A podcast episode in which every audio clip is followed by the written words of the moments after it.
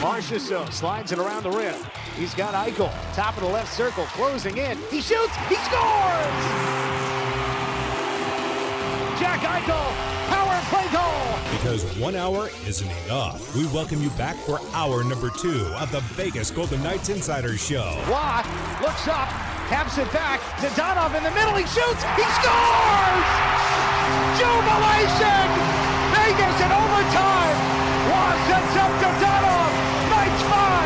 Knights five, Blackhawks four. From the Findlay Chevrolet Fox Sports Las Vegas studios and live at lvsportsnetwork.com with your hosts Darren Millard and Ryan Wallace. Hour number two rolling along here on a Wednesday, or as I like to call it, a game day. Game day, non game day. That's essentially where we're at right now in the season for the Vegas Golden Knights. Ryan Wallace broadcasting live from T Mobile Arena. Chris Chapman back inside the Findlay Fox Sports, Findlay Chevrolet Fox Sports Las Vegas studios. Darren Millard, looks like he'll be on TV once again today. Again, the update on Darren Millard on the horizon. I, I love it when I get to uh, talk about the, the injury update and when we might see or hear, better better phrasing here, uh, Darren Millard back on the program. I, I think that he's got a target date in mind from from the last update I heard, but I'm not going to divulge that information. I'm going to play it close to the vest. I'm going to uh, just say on the horizon. That's where we're going with Darren Millard, the injury update on him, but you should be able to see him once again on your television today as he does pregame, intermission, and postgame. I will be on at 6 o'clock for the pregame show leading into Vegas and Washington. We'll hear from Dan D'Uva later on tonight as well on the call. So, a lot to get to here in hour number two some sound from earlier today. And Chapman, I want to start off with, I think, the most compelling quote of morning skate for the Vegas Golden Knights, and that's courtesy of Mattias Janmark and what it's been like over the last month playing hockey, trying to chase points.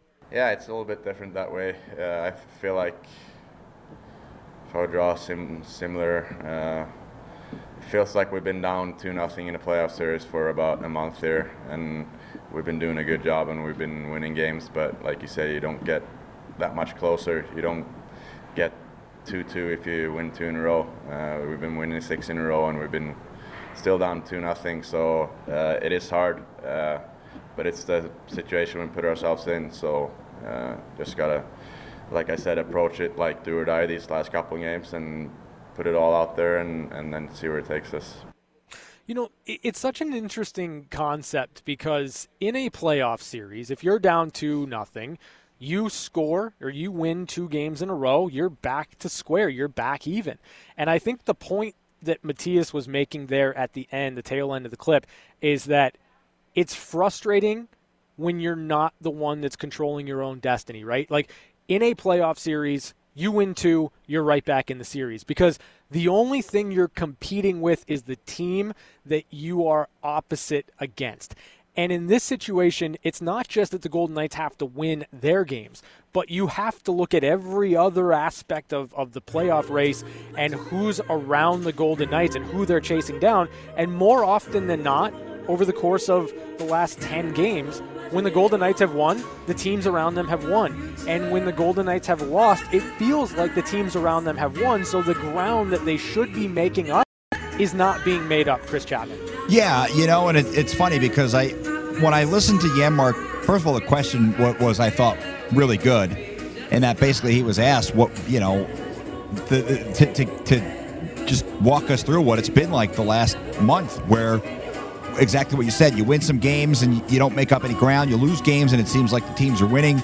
So, you know, I, I, I find Janmark to be a bit refreshing in, in some ways because I feel like a lot of times he's very candid and I feel like he's very intelligent, and you can hear it in that in that answer that he gave. But he's right. Like, there, it's just there's been there's a point where you just have to throw your hands up and be like, what what else is going to happen? Because we win, the Kings win. We lose, the Kings win. The Kings lose, we lose. So I I get that frustration, and and I can hear it the way he gives that answer. That there's there's there's a lot of feeling in that locker room that there, there, there's only so much we can do. Like they were never going to run the table. They weren't going to go nine and zero or whatever it was down the stretch. But you need some help, and they haven't gotten it. Yeah, I, it was a really interesting glimpse into the the other aspect of this. There's there's physical exhaustion and then there's kind of mental fatigue. And i think that's kind of the angle that i think is is lost a lot when you're talking about a playoff chase down the stretch is not only you you got to go in every single night and whether or not your body's ready to go you've got to lay it all on the line you've got to find ways to win. But there's something that happens when you're looking around and you're watching the scoreboard and you're seeing teams around you win, or you're not picking up points at the rate you'd like to, or closing the gap at the rate that you'd like to. Mental fatigue sits in, and it's, it's a very real thing this time of year where you get mistakes that you wouldn't ordinarily get because I think that there's a lot of mental fatigue in an 82 game season generally, but especially when you're chasing down a playoff spot. Yeah, and, and it started in game one with this team, if, if you really want to, you know, set it up, because Janmark actually was out game one, right? He had COVID, and it took him a long time to, to get back into game shape. So I'm sure on an individual level, this has been a pretty frustrating season for him as well because he didn't get to start it the way he wanted. And then the team goes through a lot of injuries, different players he's playing with every night.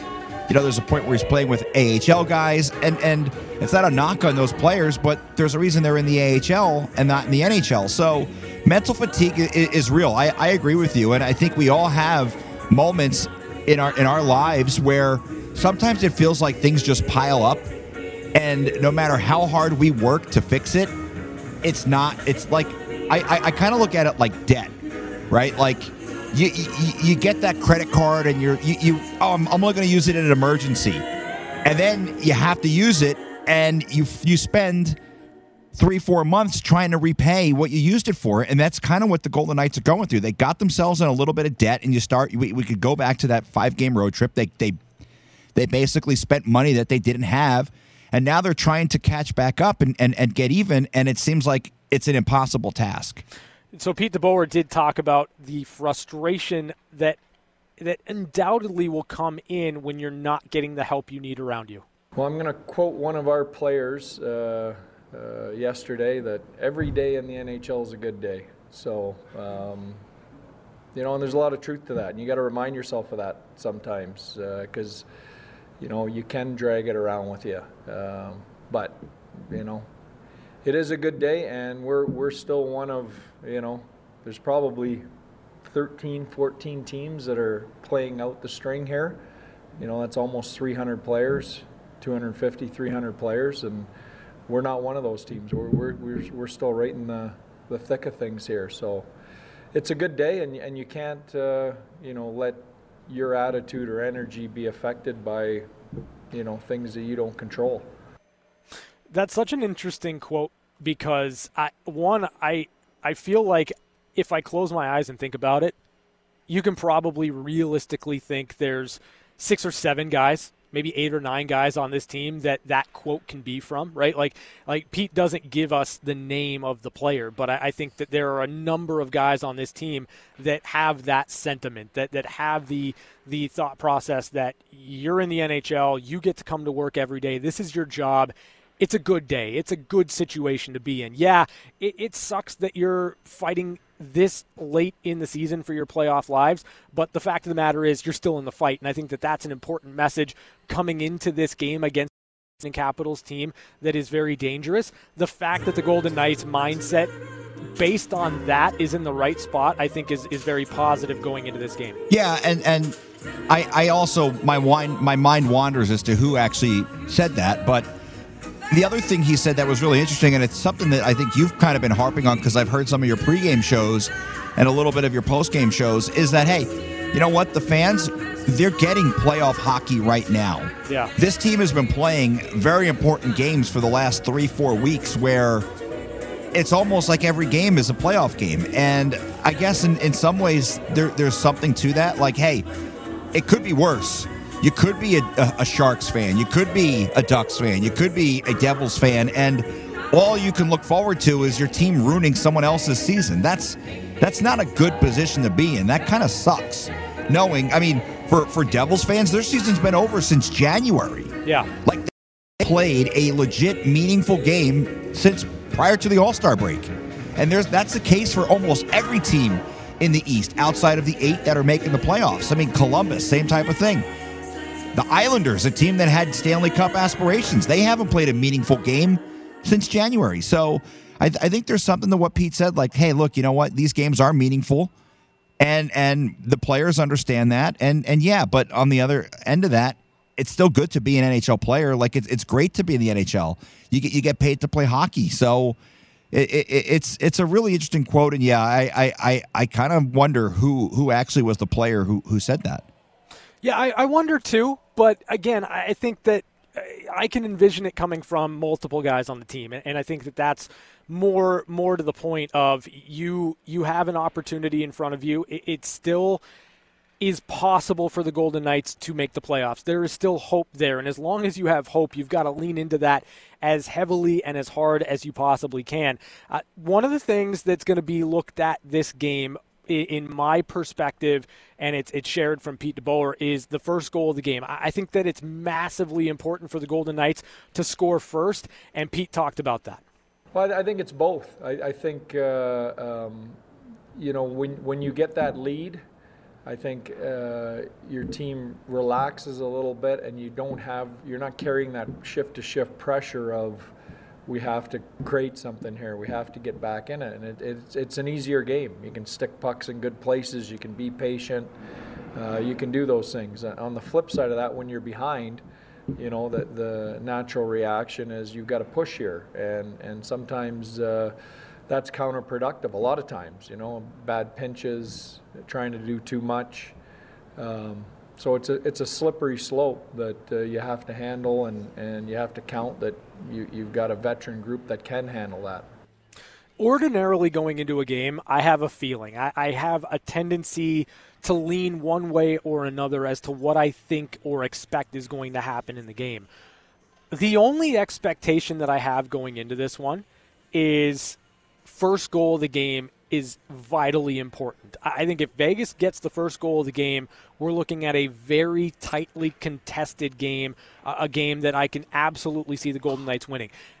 If Washington's able to come in and get the first goal of the game, I think it becomes an incredibly difficult task to keep pace with the Capitals because I just think that that pressure starts to build and build and build. And from what we've seen out of the Golden Knights over the last little bit here, it's that they frankly will push the pace too much when they're down, and it opens up more scoring opportunities. So, as as simplistic as it sounds, the Golden Knights need to score first in this game tonight. Yeah, and Mattias Janmark kind of echoed those sentiments. He he he basically said almost the same thing that Pete said, in that the, the team seems to play differently. And he said outside of Calgary, where where they gave up that first goal, they felt really good about where they were at, even though Calgary scored that first goal. I I don't know what it is about this team because we, we talk about the veteran leadership and we talk about all the skill players they have. I don't know why it changes when they fall behind a goal. And it, it, was weird because even though they were behind in the first period the other night against New Jersey, you never really felt like New Jersey was in control of that game. You, you kept thinking, oh, these guys are going to score. They're going to score. But as the game went on, you're like, boy, they're missing a lot of shots. They're putting the puck over the net a lot. They're putting it wide a lot. They're putting it right in the, the as Max Pacioretty said, the pillows of, of Andrew Hammond. So I, I, I can't explain it why a team this good plays so different and they're only down a goal. Like, it, it just doesn't make sense to me. Well, I, I think it, it speaks to what we've talked about uh, on this show today with Jesse Granger in the in what Pete's kind of talked about over the last couple of days, and in that historical um, anomaly where the Golden Knights are, are unable unable to find the offensive touch in the big time moments. I think pressure has something to do with it. I think expectations has something to do with it, and I, I think that when you're not confident in your ability to score on quality chances, you start to press the issue looking for better opportunities. And, you know, for the Golden Knights, their best, most consistent way to put the puck in the back of the net is off the rush. The best chances the Golden Knights have do not stem from their extended zone time. It stems from their ability to get into transition, to make stretch passes, and to either come in on a breakaway or a two on one. And the only way to do that reasonably consistently in the NHL is to break pucks out cleanly, but also blow the zone so that you're getting behind the defense. And if you're able to do it and you connect, great. But if you're forcing those plays through traffic or if you're blowing the zone way too quickly, it leads to odd man rushes against. And I think that the Golden Knights are getting into, into a trap where they feel they've got to score in transition, so they're forcing the transition opportunities, and then one goal a one goal deficit leads to a two goal deficit or a three goal deficit, and that's really what it's been. It's been a I think a lack of trust in their ability to score when they're when they have extended zone time in the offensive zone that's leading to them taking more risky chances in transition, and that's ultimately what's undoing them.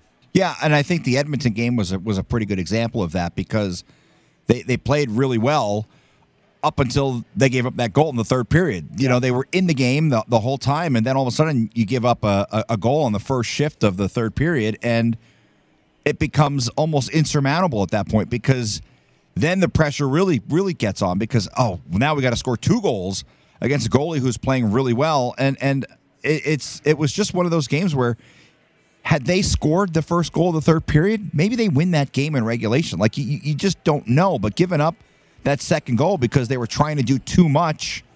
They ended up getting caught, and, and it cost them two points. So here's a here's a cut from Zach Whitecloud, who talked about personal accomplishments and what it means if this team does not make the playoffs. None of that matters if you know when it comes down to where we're at right now. This is a team thing. Uh, I don't focus on myself one bit. If whatever I'm asked to do, I'm going to do for the team. Uh, you know, if I have a chance to score, I'm going to score to help the team. If I have a chance to defend, kill penalties, I'm going to kill penalties. Um, none of the personal accolade stuff matters on our team. You know, we, we're trying we're trying to achieve a team goal here and and get into the playoffs here, and and uh, it takes every single guy on the roster every night, and it takes everyone in that locker room. Love that from Zach Whitecloud, and and it's it's been something that has been present in his commentary consistently since breaking in with this Golden Knights team. There there have been times where Zach's been asked to to compare himself to another defenseman, and, and he's quick to shut that down in that he's Zach Whitecloud.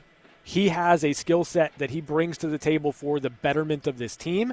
And the only thing that matters at the end of the day is whether or not this team wins or loses.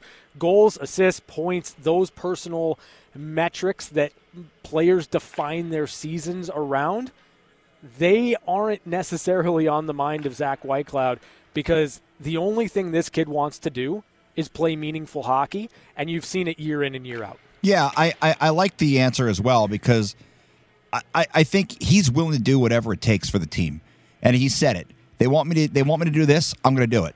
He is first of all, the the comment alone stands out to me as as the kind of quote that you would get from a guy who's a team leader. Uh-huh. And yeah. despite the fact that Zach is a really young guy, that's a that's a very mature comment from from Zach Whitecloud, and and I think he he's right. Like for a lot of guys in that locker room, and maybe every player in that locker room, I don't know, but I would imagine it to be the case. They don't care about how many goals they score or how many assists they have. The only thing that matters is winning to this team, and. I, I, I just think that it shows a lot of maturity by Zach to make that comment and, and say, hey, look, you know what? Yeah, it's great that that I've done this and that, but that doesn't matter. What matters is is winning and playing meaningful hockey.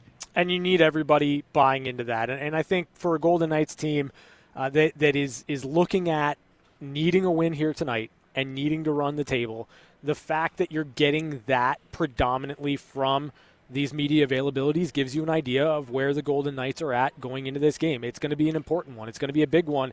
And the biggest thing that Vegas has to do tonight is shut down Alex Ovechkin. And we know the damage that Ovechkin can do on the power play. So Pete DeBoer talked about how you need to have a plan. You know, I mean, he, he's the one guy you really have to talk about. I think, you know, when we're when we're talking about other teams' power plays particularly, um, you know, we try and and and concentrate on what we want to do as opposed to individual personnel on the other team. Uh, but he is the one guy because of what he does is so special that, that you have to make sure you have a plan for. Chris Chapman, I want to ask you this question. Uh, what would your plan be to stop Alex Ovechkin on the power play? I I don't know honestly, and I I think it goes to something that Jesse said right. Like if you go into that game and you're focused solely on stopping Ovechkin on the power play, Yeah. there's a lot of talent around him on that number one power play unit. That one of those other guys is going to beat you if that's your sole focus. What I find really interesting about Pete's comment is when we talk to the players and you talk to them about guys like McDavid or Johnny Gaudreau or Austin Matthews, the elite of the elite players in the league, a lot of times you hear them say, we just have to play our game. We don't adjust based on an individual player. Mm-hmm. But I find it really interesting when Pete says that this guy is so special when he sets up his desk in that office that we have to really focus on him and stopping him it, it, it really speaks to how good he is at what he does. And it, it, like I, like I said in the first segment, it's almost like like Steph Curry. You can do whatever you want on him defensively. He's just so good at shooting the basketball that he can hit it pretty much anywhere on the court and beat you. That's kind of like what it is with Alexander Ovechkin when he gets in that circle on the power play. It's just it's fun to watch. You realize at the time, and and, I, and sometimes maybe you don't realize it because you're cheering and you don't want him to score. But when we get to watch a guy like that play, we are watching one of the all-time great elite players, elite scorers in the history of the league. And and yeah, it, it is special and, and I enjoy every time he comes to town and you get to see the yellow the yellow laces in the skates because you know that that guy could do something absolutely special every time he gets on the ice. So, the funny thing with Ovechkin is that even if you just put a guy right in front of him on the power play and you just elected voluntarily to play four on three everywhere else on the ice, you can still feed a puck to Ovechkin. He can still one timer that thing and he can still put it home. Like, there's no stopping it. And I think that's the most intriguing thing about Alex Ovechkin throughout his career and even still this year is that you know it's coming. You know how they're going to get the puck over there. You know that it's going to be a one timer. You know that it's going to be right off the blade into that short side of the net, and yet you can't do anything about it. Even if you have somebody on him the entire time, even if your goaltender makes a perfect read, even if your goalie arrives there on time, square, compact, you can't defend against it. And I think it says something for a guy that has been in the league since 2005, 2006, that he can still do it and he can't be stopped. It's astounding and it is greatness personified. Yeah, and, and you look back over the course of his career. First of all, he's got 285 power play goals. Most guys would, would say that's a pretty good career in the NHL. if they- 185 goals. But some of the seasons, he had a season where he scored 25 power play goals. I mean, that's that's unbelievable to think that he's scoring that many goals from that one spot because you know that's where he's shooting the puck from. He's got 16 this year, 16 power play goals. It, it, it's truly remarkable how good he is at that specific shot at that specific spot on the ice. It, and, and like you said, there's just nothing you can do to stop it. I mean, outside of tackling him when he gets the puck, and you don't want to do that. Well, we've seen him score goals from from his back Yeah. before, so even if you tackle him, there's really not much you can do. Yeah. Oh man, yeah, that, that's one of the great goals in NHL history right there too. But I mean, he is he, he he's just so special, and and I I love I love watching him play, and and, and I know fans sometimes get mad at me because I gush over the guy, but Sure. I mean, Ryan, it, it's just so special. It's like I I never got to watch Gretzky play live. I, I- I just never had the chance. Mm-hmm. And I don't know when you were little if, if you got to see him when he was with the Kings live. Oh, I did. So Yeah, so did. like you you understand when you when you're watching greatness and you're watching just an all-time elite player there's just something about it. And and sometimes you have to take a step back and even if he's killing your team you just have to appreciate what you're watching because it, it, it's like it's like being able to and I'll make a reference to last season for us. It's like watching Picasso paint a picture. It's like being in the studio with Da Vinci when he's painting the Mona Lisa. It's just you have to uh, appreciate the greatness that you're witnessing. Yeah, no, I, I'm right there with you. But for the Golden Knights, the, the, the plan tonight is to not allow Alex Ovechkin and his greatness in putting the puck in the back of the net beat you in this game in which the Golden Knights absolutely need two points. It's not often you talk about regular season games as must win games, but the fact of the matter is for the Golden Knights, every single game the rest of the year is a must win contest, and they've got to come with their best effort tonight against the Washington Capitals. We've got one timers coming up next on the VGK Insider Show. Maybe a two on one. Pietrangelo gets it. He shoots. He scores. It's time for one timers. One timers. Short-handed goal. Alex Pietrangelo. Quick looks at some of the biggest stories of the day on the VGK Insiders Show. One timers brought to you by Paul Powell. More lawyers, less fee. It's our daily look around the NHL news and notes. Let's start off with the New York Rangers. Uh, Jesse Granger brought up a really interesting point about Gerard Gallant kind of being in the running for the Jack Adams based on where the Rangers are at right now 106 points, tied with the Carolina Hurricanes for top spot in the Metropolitan Division. The Rangers picked up their 50th win the other night. Igor Shesterkin, back to back shutouts, his last two outings, improved to 36 11 and 4 this year and became the first Rangers goaltender since Henrik Lundqvist, obviously, to, res- to record six shutouts in a season. Here's the most interesting stat when it comes to Shesterkin. In games where he's faced more than 30 shots on goal, he's 21 3 and 2. 21 3 and 2 in games in which he has faced more than 30 shots on goal. I know yesterday I said that I'm making way for Johnny Gaudreau into the Hart conversation, and I was ready to come off of Igor Shesterkin there. Yeah, I'm not doing it. I'm sorry. Recency bias. I can't do it. Igor Shesterkin belongs in the Hart Trophy conversation based on that statistic alone. But the question that I have for you, Chris Chapman, as you look at the New York Rangers, 106 points, 50 wins on the year. Chris Kreider's a 50 goal scorer. Igor Shesterkin is the story, in my opinion, when it comes to the Rangers. Are they legitimate contenders because Igor Shesterkin has been that good? Yes, yes, they are. Because this time of year, it comes down to goaltending, and they've got maybe the best in the game right now. So I understand it'll be his, his you know, he's still relatively young. He hasn't exactly gone through the grind of, of a deep NHL playoff run, but neither did, did Jordan Binnington the year that St. Louis Blues won the Stanley Cup, and he was absolutely phenomenal in that in that playoff run for the for the Blues. So, uh, yeah, that I I do think the Rangers are a serious contender, especially in the East where it doesn't where it seems like there's a whole bunch of teams that could come out of there. It's really going to depend on matchups if there's an upset or two. So yeah, I, I, I absolutely am on board with the Rangers being a contender in the East. Okay, let me ask you another question. Who has been the bigger influence in the Rangers' success this season? Is it Gerard Gallant and the coaching that he has done, or has it been Igor Shesterkin and the the play that he has provided all season long? Well, I, I, like Gerard, and I think he, he's a good coach. And I, I think he certainly has had some influence, right? He brought in some of his guys to help with that team. But I don't think this team is sitting on 106 points without Igor Shesterkin. I think he's the reason why the Rangers have 106 points. And that's not to say that if they were playing Georgiev, that the Rangers still wouldn't be a good team, but they're not as good.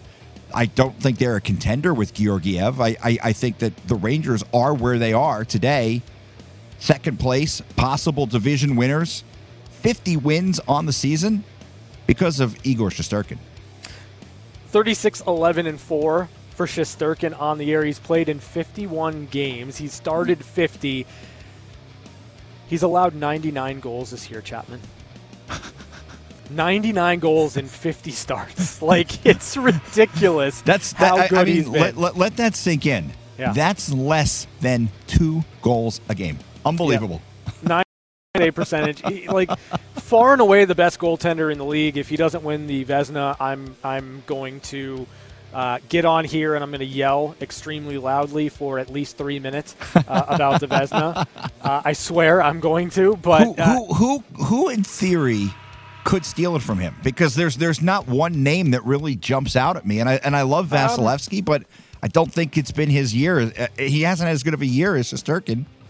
Yeah, I, I think that if there's one name that I can reasonably see as maybe a guy you look to, it, it'd be Freddie Andersen. And I think that there's kind of a lot of unknown, right, with, with Andersen right now as to when he might be back for the Carolina Hurricanes. He left the game over the weekend, went underwent an MRI, but there hasn't been any update on Freddie Andersen or his status uh, coming back the rest of the year. So, uh, but, you know, Freddie Andersen, 51 starts, 35, 14, and 3 a 922 save percentage and a 217 goals against. Like, I think he's probably the only guy in the stratosphere with Shesterkin, but I, I think that this is a situation where you don't overthink things. Igor Shesterkin is clearly the best goalie in the league right now this season, and he's the Vezina candidate going away. And I think the biggest reason for why the New York Rangers have found themselves in a race for top spot in the Metropolitan Division. Now, let's talk about the Hart Trophy.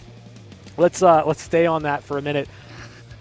Jonathan Huberdeau is now your leading scorer this year, 111 points, one ahead of Connor McDavid. He capped off a three assist night yesterday by helping Alexander Barkov win the game in overtime and get a hat trick. Um, I'm not saying Huberdeau doesn't belong in the conversation. I'm just saying he doesn't belong in the top three. That's all I've said when it comes to Huberdeau and the Hart Trophy. But I'm not. I'm not terribly concerned about the Hart Trophy right now. Who's winning the scoring race, Chapman? Is it Jonathan Huberdeau? Is it Connor McDavid? Is it Johnny Gaudreau? Or is it Leon Draisaitl? Well, I think Draisaitl's too far off the pace. He's six back, so I don't I don't think it's going to be him.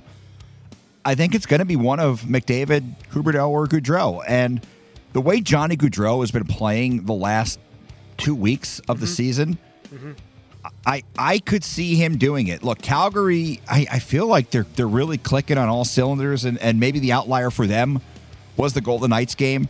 But man, I mean, he he's been on a tear lately. He just got 600 career points. Now he's at 601. Um, I don't know if he what, what he did last night, but it just it just makes me think that the way he's been playing lately, he's the one guy who could do it. Of course, I'm never going to count out McDavid. I mean, Edmonton's still playing important games for them. I think he's going to need to want to be firing on all cylinders going into the playoffs. But I, something tells me Gaudreau is going to be the guy to do it. if Connor McDavid doesn't win the scoring title, is it possible for him to be among the Hart Trophy finalists? He shouldn't. I, I, don't think he should. is that unfair to Connor McDavid? Maybe, maybe a little bit. Um, but when you're widely considered the best player in the league, I think you have to lead the league in scoring if you're going to win the MVP. It, it, it's it's really unfair on him, but I think the expectations on Connor are so high already Yeah.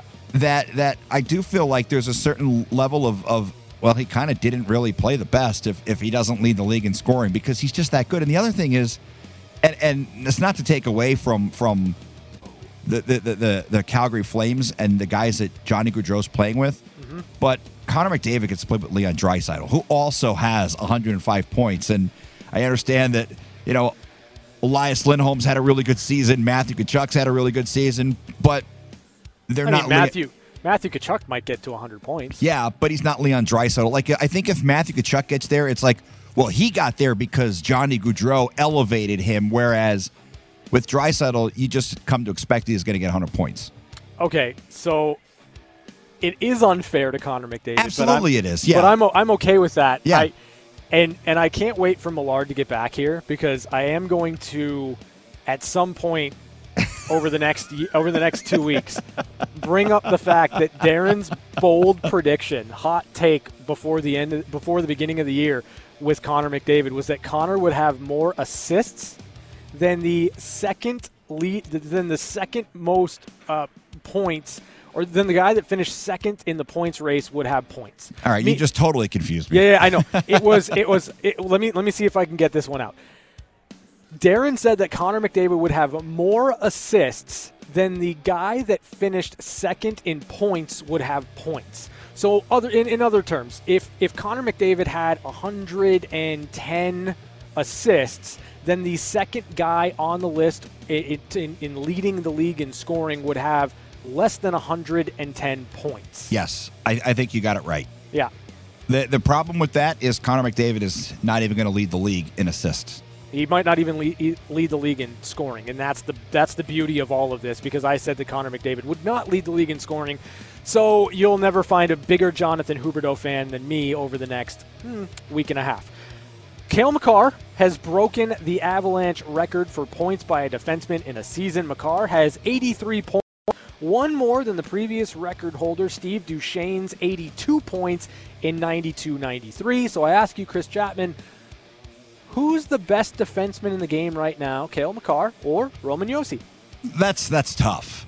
Um, I feel like Makar is a lot more exciting and dynamic, but Josi's had a had a spectacular season as well. Um, I'm going to go with Makar only because I, I I will pat myself on the back and said he was going to be a point a game guy, and he clearly is far exceeded a point a game guy. So. I, you know the, the the Norris Trophy is going to be really really interesting this year, and I wonder if, if there's going to be some recency bias with Roman Josi, and he'll get it again, or will the voters get it right and give it to Cale Makar, or could Adam Fox sneak in because he's had a phenomenal season as well. But I, I, I think it's a two horse race. I mean, Fox has had a really good year, but I, I think it's going to come down to Makar or Josi, and I think Makar should win it. Yeah, I I I don't think Adam Fox is in the conversation. I, I think it's it's a two horse race: Cale Makar, Roman Josi, and the the thing with Roman Josi is he's got more points. Um, like if Roman Josi gets to 100 points, then just lock it up right now for Roman Josi. But at the same time, if Josi doesn't hit 100 points and Cale Makar puts 30 goals in as a defenseman, I think it opens up the door for Cale Makar. I, I to me, he's just phenomenal. He's closing in on, you know, one of the best seasons from the back end that you could ever look at. And then don't discount the fact that Cale Makar is a plus 48 on the year. You look at plus minus. Uh, Roman Josi, I think, is just a plus 19. So it gives you an idea of just how dominating Cale Makar is, not just offensively, but defensively as well. So my vote goes to Cale Makar, but that's the beauty of these end of season awards. We will see all the different reasonings behind why you will talk yourself into one guy over the other. But those are your one timers brought to you by Paul Powell, more lawyers, less fee. For Wednesday, April 20th, we're back with catching up with Chapman next on the VGK Insider Show. When the guy wouldn't stop talking, we had no choice but to give him his own segment. It's time for Catching Up with Chapman.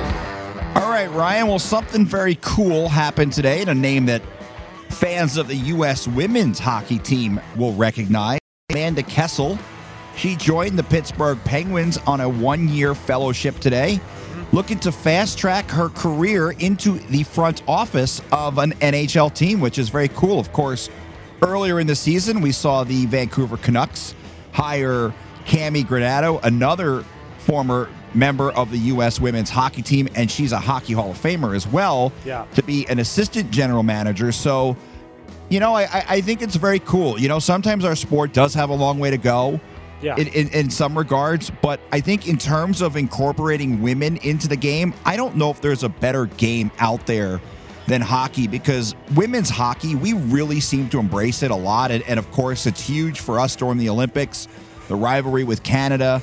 But I just think it, it, it kind of speaks volumes to, to the fact that the league recognizes that there are women who can do these jobs in the front office and they're being recognized for it. I mean, obviously, Granato and Amanda Kessel have fantastic hockey minds, so it's Yeah. not shocking that, that teams would recognize that. But I think sometimes it leagues are a, a bit of afraid to do things like that. But I, I find it fantastic and absolutely incredible and awesome that the NHL is is embracing this and we're seeing more and more women break into roles in the front office.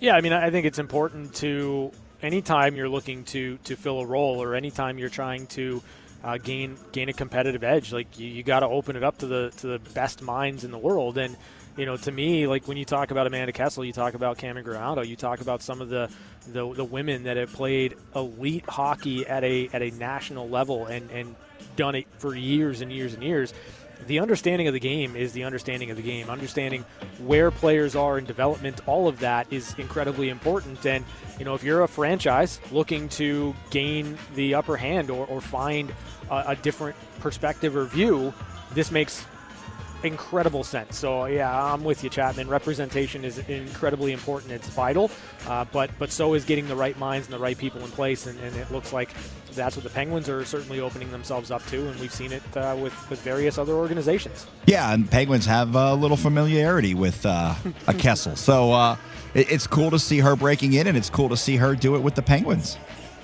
Yeah, that's a good point. Um, it, yeah, Amanda Kessel, Phil Kessel. Like, who's the most famous Kessel? I don't know. I, I you know what? I think it's a tie. Who's the best hockey playing Kessel? I, I'm not really sure. I, I, you know what? They're both really good. Yeah, you're absolutely right. Okay, Chapman, that's going to do it for us here on the VGK Insider Show. I'm going to take a five minute break. I'll be right back.